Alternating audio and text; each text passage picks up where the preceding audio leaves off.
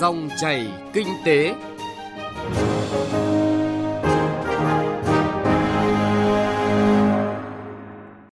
Các biên tập viên Thành Trung và Thu Trang rất vui được đồng hành cùng quý vị và các bạn trong Dòng chảy kinh tế trên kênh Thời sự vê o vê một Đài tiếng nói Việt Nam.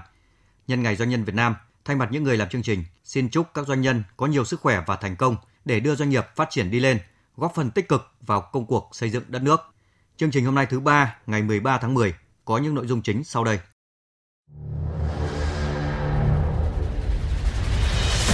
Liên kết để vượt qua khó khăn, yêu cầu được đặt ra trong bối cảnh thị trường bị suy giảm bởi tác động của dịch bệnh covid mười chín. Đây là nội dung cuộc trao đổi giữa phóng viên Đài tiếng nói Việt Nam với doanh nhân Lê Dung, tổng giám đốc công ty cổ phần D-Group. Cần có gói kích thích kinh tế đặc biệt để phục hồi tăng trưởng. Phần cuối chương trình trong chuyên mục Chuyện thị trường, phóng viên Đài tiếng nói Việt Nam phản ánh nội dung Lâm Đồng thực hiện nhiều giải pháp phát triển thương hiệu, tìm đầu ra cho quả hồng Đà Lạt. Mời quý vị và các bạn cùng nghe. Trước hết là một số thông tin kinh tế đáng chú ý. Nhân dịp kỷ niệm mười sáu năm Ngày Doanh nhân Việt Nam mười ba tháng mười, Cục Thuế tỉnh Đồng Nai đã tổ chức đoàn đi thăm một số doanh nghiệp để động viên, khích lệ doanh nghiệp, doanh nhân trong hoạt động sản xuất kinh doanh. Ngày hai mươi tư tháng mười sắp tới, Hiệp hội Doanh nghiệp nhỏ và vừa Hà Nội sẽ tổ chức lễ tôn vinh doanh nhân doanh nghiệp Thăng Long năm hai không hai không. Đây là hoạt động nhằm tôn vinh những doanh nghiệp tiêu biểu có đóng góp quan trọng vào sự phát triển của thủ đô trong những năm gần đây. Trong thời điểm khó khăn do ảnh hưởng dịch bệnh, cùng với các sở ngành địa phương, Cục Hải quan tỉnh Bình Dương đã nhanh chóng lên nhiều kịch bản, phương án để đồng hành hỗ trợ doanh nghiệp vượt khó. Nhiều chính sách hỗ trợ trước mắt đã được áp dụng giúp các doanh nghiệp bớt khó khăn trong hoạt động sản xuất kinh doanh. Số thu nộp ngân sách nhà nước của Cục Hải quan Bình Dương tính đến ngày mười lăm tháng chín năm hai nghìn không trăm hai mươi đạt trên mười nghìn hai trăm năm mươi tư tỷ đồng. Hội đồng Thương hiệu Quốc gia Việt Nam, Bộ Công Thương vừa ban hành quyết định công nhận một trăm hai mươi tư doanh nghiệp với tổng số hai trăm tám mươi ba sản phẩm đạt Thương hiệu Quốc gia Việt Nam năm hai không hai không. Mặc dù trong hoàn cảnh khó khăn do dịch covid mười chín bùng phát, kỳ xét chọn Thương hiệu Quốc gia lần thứ bảy năm hai không hai không vẫn thu hút được sự quan tâm tham gia của hơn một nghìn doanh nghiệp trong cả nước. Thưa quý vị và các bạn, theo dự thảo báo cáo của Chính phủ trình Quốc hội, trong số hai mươi hai mục tiêu về cơ cấu lại nền kinh tế được giao tại nghị quyết số hai mươi tư, có mười bốn chỉ tiêu hoàn thành và dự kiến hoàn thành. Trong đó có năm mục tiêu quan trọng hoàn thành vượt xa so với kế hoạch đề ra và ba trên năm mục tiêu này thuộc lĩnh vực tài chính ngân sách. Tính tới thời điểm này, chỉ còn chưa đến ba tháng nữa là hạn cuối để các ngân hàng phải hoàn thiện kế hoạch lên sàn theo yêu cầu của các cơ quan quản lý. Tuy nhiên, mới có mười bảy ngân hàng đăng ký giao dịch. Đây là con số khiêm tốn so với tổng số ba mươi mốt ngân hàng thương mại cổ phần đang hoạt động tại Việt Nam. Theo số liệu vừa được công bố, khối lượng phát hành trái phiếu doanh nghiệp tám tháng năm nay đạt hai trăm bốn mươi bảy nghìn không trăm mười một tỷ đồng, tương đương bảy mươi tư phẩy hai phần trăm tổng khối lượng phát hành trong năm hai nghìn không trăm mười chín. Với nhà đầu tư, đặc biệt là nhà đầu tư cá nhân, Bộ Tài chính nhiều lần khuyến cáo với thông điệp nhà đầu tư trái phiếu doanh nghiệp, đặc biệt là nhà đầu tư cá nhân không nên mua chỉ vì lãi suất cao.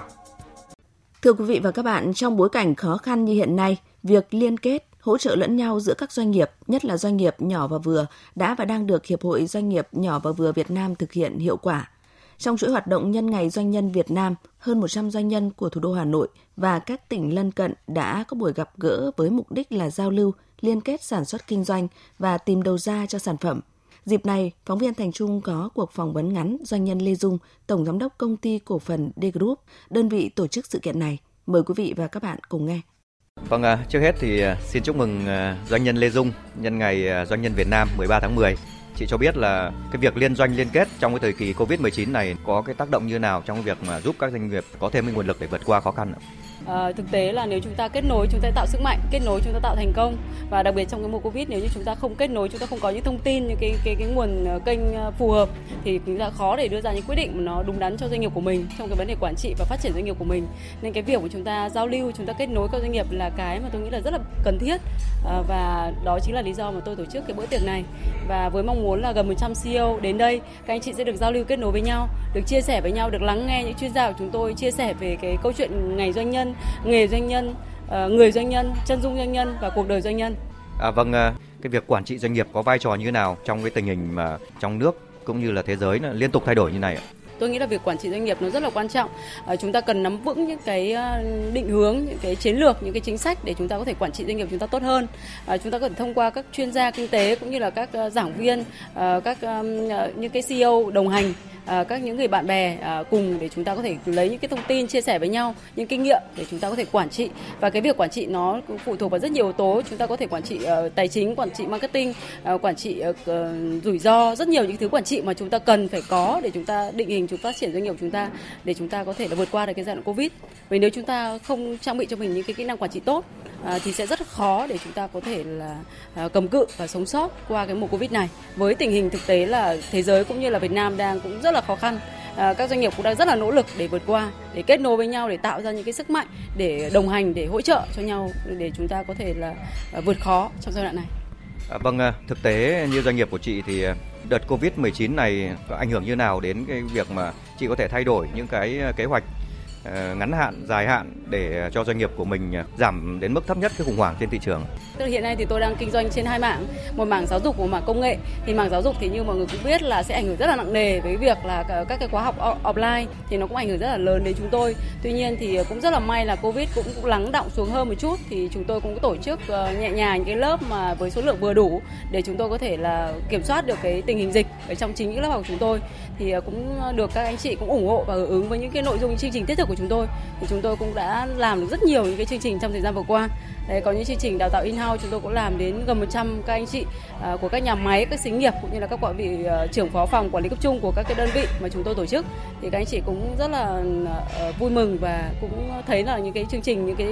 à, giá trị mà chúng tôi trao đi nó rất là thiết thực. Đó, thì còn bên cạnh đó thì chúng tôi có những cái mảng về công nghệ, thì công nghệ chúng tôi cũng tổ chức làm sao đấy để uh, tái cơ cấu lại doanh nghiệp, uh, những cái vị trí, những cái bộ phận chuyên môn chúng tôi sẽ làm tốt nhất uh, để uh, làm sao mà để cung ứng cho khách hàng những cái sản phẩm nó chất lượng giá trị, và cái công nghệ thì nó lại không ảnh hưởng nhiều như cái lĩnh vực giáo dục. Nên là về cơ bản thì hai mảng của tôi thì hiện nay thì tôi cũng đang cân bằng được, uh, cũng cũng may mắn hơn so với cái thị, với những cái doanh nghiệp khác ở trên thị trường hiện nay. Quan trọng nhất là gắn kết và chia sẻ uh, những cái kinh nghiệm cũng như là những cái thế mạnh của mỗi bên để có thể đồng hành cùng với nhau, để san sẻ những cái nội lực ở trên chính những doanh nghiệp của các anh chị, để chúng ta hợp sức hợp lực lại để chúng ta tạo những cái thành công mới. Để mà có thêm cái nguồn lực vượt qua khó khăn thì chị có mong muốn gì đối với lại các cơ quan ban ngành cũng như là chính quyền địa phương trong việc mà hỗ trợ các doanh nghiệp để tạo điều kiện cho doanh nghiệp trong giai đoạn này ạ? Theo tôi thì trong cái giai đoạn này thì các doanh nghiệp mà cũng rất nhiều doanh nghiệp, đặc biệt là những cái lĩnh vực mà liên quan trực tiếp, mà liên quan đến cái việc là tập trung, cái sự tập trung ấy,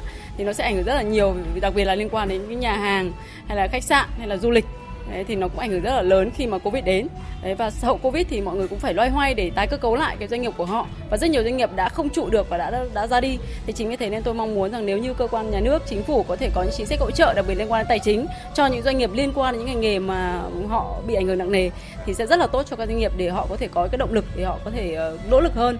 Đấy, và nếu như ngoài ra thì có những chính sách khác như là những chính sách hỗ trợ về đào tạo, training hay là những cái khóa mà có thể là giúp cho các doanh nghiệp uh, hoàn thiện các kỹ năng quản trị. Chính những cái yếu tố nòng cốt là các xê e ô để họ có vững vàng hơn, để họ có vượt qua những cơn sóng gió này. Vâng, à, xin cảm ơn chị Lê Dung về cuộc trao đổi này.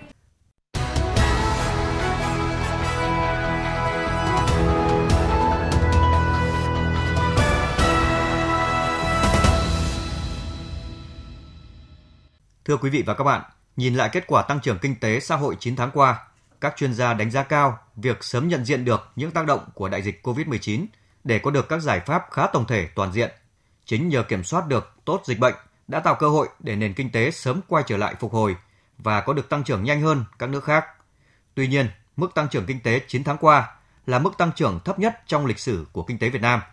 Mà theo nhiều chuyên gia, nếu quyết liệt thực hiện đồng bộ các giải pháp đã đề ra, Việt Nam hoàn toàn có thể đạt được mức tăng trưởng cao hơn.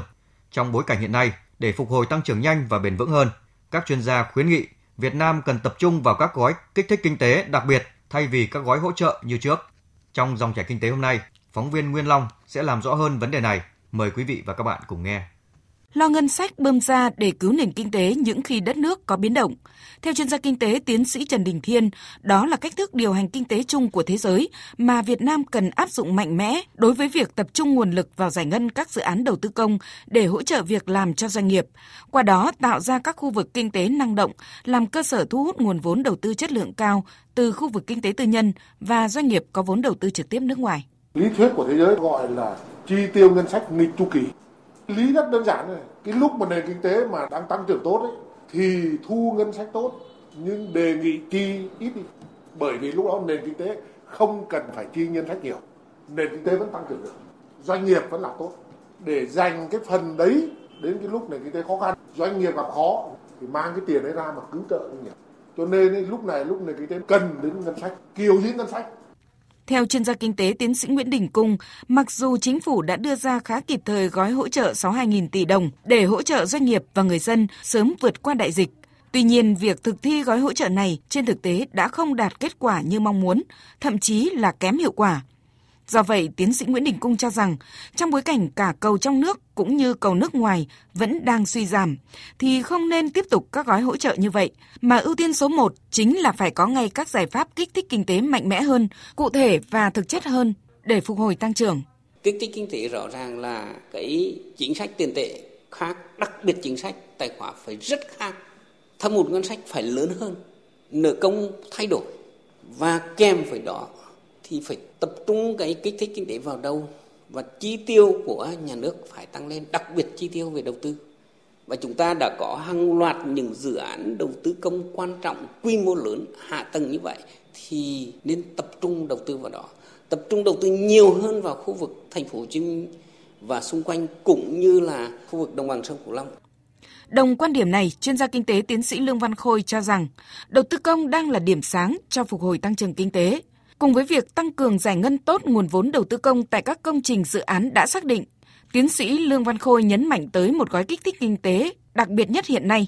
Đó chính là những khoản đầu tư không hối tiếc, là những khoản đầu tư lớn, tạo nền tảng cho phát triển bền vững và lâu dài. Những khoản đầu tư không hối tiếc là những khoản đầu tư chúng ta không quan tâm đến hiệu quả, khả năng thu hồi mặt tài chính. Tuy nhiên rằng những cái khoản đầu tư này nó sẽ có tác động rất lớn đến lợi ích về mặt kinh tế xã hội lâu dài cho đất nước. Ví dụ như hiện nay chúng ta thấy rằng là những cái tác động ảnh hưởng rất lớn của biến đổi khí hậu, đặc biệt là vùng đồng bằng sông Cửu Long, thì chúng ta phải có những đầu tư vào để khắc phục mà hạn chế được những cái tác động của cái biến đổi khí hậu, và chúng ta cần phải có những khoản đầu tư lớn và coi như đây là một khoản đầu tư không hối tiếc, và như vậy chúng ta phải chấp nhận cái gọi là cái thâm hụt ngân sách để có những khoản đầu tư tạo đà phát triển lâu dài cho nền kinh tế.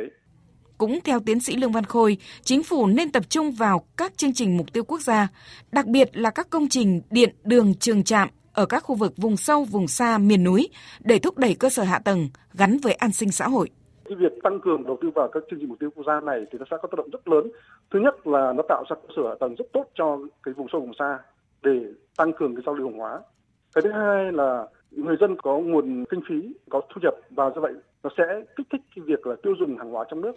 Cái việc kích thích tiêu dùng hàng hóa này sẽ tạo điều kiện thúc đẩy cái sản xuất trong nước và như vậy sẽ thúc đẩy tăng trưởng kinh tế. Một gói kích thích tăng trưởng được cho là không tốn tiền, được các chuyên gia nhấn mạnh, đó là việc đầu tư vào chuyển đổi số, hỗ trợ cung cấp thông tin về các thị trường xuất nhập khẩu cho cộng đồng doanh nghiệp, đặc biệt là thế mạnh của doanh nghiệp trong nước tại các thị trường mà Việt Nam đã ký các hiệp định thương mại tự do chất lượng cao như Hiệp định Đối tác Toàn diện Xuyên Thái Bình Dương C P T P P và Hiệp định Thương mại tự do giữa Việt Nam và Liên minh châu Âu E V F T A. Từ thực tế hiện nay, đã có hơn chín mươi bảy phần trăm doanh nghiệp nhỏ và vừa Việt Nam thực hiện thành công việc nộp thuế qua mạng, cũng như tổ chức các cuộc hội nghị trực tuyến tầm cỡ quốc gia và quốc tế. Chuyên gia kinh tế Lê Đăng Doanh khuyến nghị. Ngoài những các cái biện pháp về ngân sách và về tín dụng, thì tôi nghĩ rằng cái việc là vận dụng chính phủ điện tử một cách sâu rộng trong các lĩnh vực để tạo điều kiện thuận lợi cho các doanh nghiệp hoạt động và giảm bớt các cái chi phí cho các doanh nghiệp. Đấy là một trong những các cái điều mà nếu chúng ta làm tốt thì cái đại dịch này lại có thể tạo ra một cái cơ hội để cho chúng ta có thể phát triển và chúng ta có thể là tiếp tục thực hiện những các cái cải cách đó một cách mạnh mẽ hơn để có thể tận dụng được cái công nghệ thông tin và cũng nâng cao cái hiệu quả của quản lý nhà nước cũng như hoạt động của các doanh nghiệp.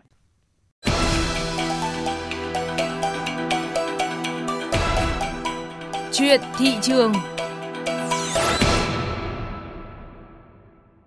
Quý vị và các bạn thân mến, hồng là loại cây ăn quả được xem là đặc sản của Đà Lạt, Lâm Đồng. Nhưng nhiều năm qua, trái cây này vẫn chưa có đầu ra ổn định, thường xuyên bị mạo danh khiến cho nông dân thu nhập bấp bênh. Trước thực tế này, Lâm Đồng đang triển khai nhiều giải pháp để phát triển thương hiệu, đưa loại trái cây đặc sản này đến gần hơn với người tiêu dùng. Trong chuyên mục Chuyện thị trường hôm nay, phóng viên Quang Sáng, thường trú tại Tây Nguyên, phản ánh vấn đề này. Nếu thời điểm này của những năm trước, hồng ăn trái của tỉnh Lâm Đồng thường xuyên rớt giá, người trồng hồng thu nhập bấp bênh, thì nay tình trạng này đã dần được cải thiện. Hầu hết các sản phẩm qua sơ chế và chế biến từ quả hồng đều được tăng giá. Đầu ra ổn định khiến cây hồng đặc hữu của xứ này từng bước lấy lại được chỗ đứng trong cơ cấu cây trồng của địa phương. Ngoài thành phố Đà Lạt, nhãn hiệu chứng nhận hồng Đà Lạt còn được cấp quyền sử dụng nhãn hiệu cho các cá nhân doanh nghiệp sản xuất kinh doanh hồng tại các huyện Lạc Dương và Đơn Dương, với tổng diện tích hồng hơn sáu trăm héc ta. Theo ông Lê Minh Tuấn ở thị trấn Đờ Ran, huyện Đơn Dương, từ ngày được cấp nhãn hiệu hồng Đà Lạt, nguồn thu nhập từ vườn hồng của gia đình đã tăng lên đáng kể. Cây hồng được gia đình đầu tư chăm sóc nhiều hơn nên chất lượng mẫu mã trái hồng cũng ngày càng được nâng cao, đặc biệt là từng bước chuyển sang hướng canh tác hữu cơ. Giá thành thì nó cao gấp đôi hoặc gấp ba hồi xưa. Mình không bao giờ bơm thuốc cỏ, chỉ có phê con phát, chứ còn thuốc cỏ thì không sử dụng và sử dụng phân hữu cơ. Ngoài sản phẩm hồng ăn trái tươi, quả hồng còn được chế biến thành các sản phẩm đặc sản mang thương hiệu Đà Lạt như hồng sái, hồng khô công nghệ Nhật Bản, Hàn Quốc, cũng là sản phẩm được các tổ chức cá nhân và các cơ sở kinh doanh sử dụng nhãn hiệu hồng Đà Lạt hướng tới. Ông Mai Xuân Long, Giám đốc Hợp tác xã Dịch vụ Tổng hợp Đất Làng ở xã Xuân Trường, thành phố Đà Lạt cho biết, ngay khi có được nhãn hiệu chứng nhận hồng Đà Lạt, loại trái cây này đã có sức cạnh tranh với các sản phẩm cùng loại trên thị trường. Hiện đơn vị đang mở rộng việc liên kết sản xuất với nông dân để đảm bảo đầu ra và nâng cao chất lượng cho sản phẩm cây hồng của thương hiệu Đà Lạt. Nhận được cái nhãn hiệu này rồi là đã đem lại được cái thương hiệu cho cái hồng ăn trái. Nông dân thì chăm sóc vườn để mà nâng cao được cái giá trị của cái vùng nguyên liệu của trái hồng. Phần nông dân tham gia vào cái vùng liên kết này thì chăm sóc theo quy trình kỹ thuật để mà nâng cao cái giá trị cho trái hồng. Với sự nỗ lực của chính quyền, doanh nghiệp và người dân, nhãn hiệu hồng Đà Lạt đã được xây dựng thành công và đang từng bước phát triển. Tuy nhiên, theo ông Nguyễn Văn Sơn, Phó Chủ tịch Ủy ban nhân dân thành phố Đà Lạt, để thương hiệu hồng Đà Lạt được duy trì và phát triển ổn định thì còn có nhiều việc phải làm.